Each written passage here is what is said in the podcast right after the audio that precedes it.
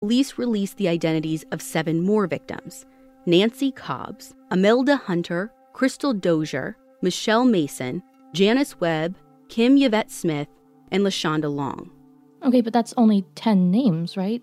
Do police know the identity of the 11th victim? Yeah, the 11th and final victim is Diane Turner, who, despite being the last to go missing and the first of the bodies to be discovered, isn't identified by police until early December.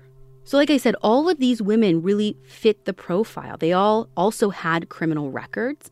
The women ranged in age from mid 20s to early 50s, and all but one were mothers. Several were even grandmothers. All of these women lived on the margins of society for one reason or another, pushed even further by addiction. Well, and one thing that stuck out to me is so many of them had people, kids, and family. How many of them were officially reported missing, and were there ever even investigations? So here's what's interesting not all of them had been reported missing, but most had. Gabriel Baird reported for Cleveland.com that missing person reports for three of the women didn't come in until the command post was set up and police asked the public for help. But that means police knew about eight of them, and surely that's enough to pique someone's interest and ask, like, wait, is there a pattern here? Well, and it's not just the missing person reports, it's the missing person reports and the smell and the fact that he's a sex offender getting regular visits at his house from law enforcement. Like, was no one paying attention? Well, I read this one AP article published in the Lansing State Journal that described Anthony's Mount Pleasant neighborhood as, quote, the type of place where women can disappear almost in plain sight, end quote. Where homes like his are interspersed with boarded up and abandoned ones, where drugs are readily available, and most importantly, where no one asks questions. So it's literally like everything went wrong.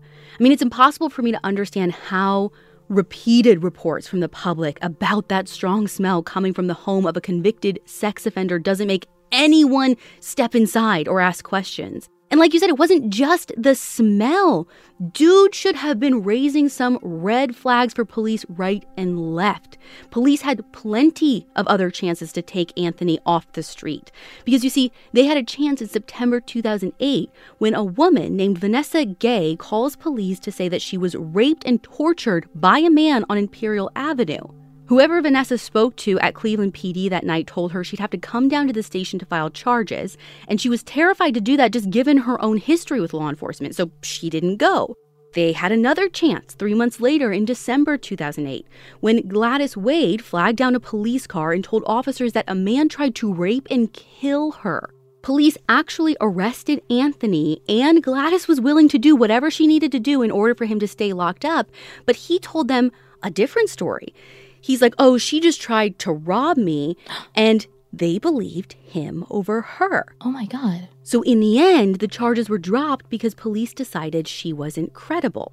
They had another chance in September 2009 when Latundra reported her assault. Which we know police waited more than a month to follow up on. Yes, and they had one more chance less than a month later on October 20th when a woman named Shawn Morris threw herself out of the third story window of Anthony's house naked after a violent sexual assault because for her, hitting the pavement of a three story fall was better than being murdered in that room by Anthony.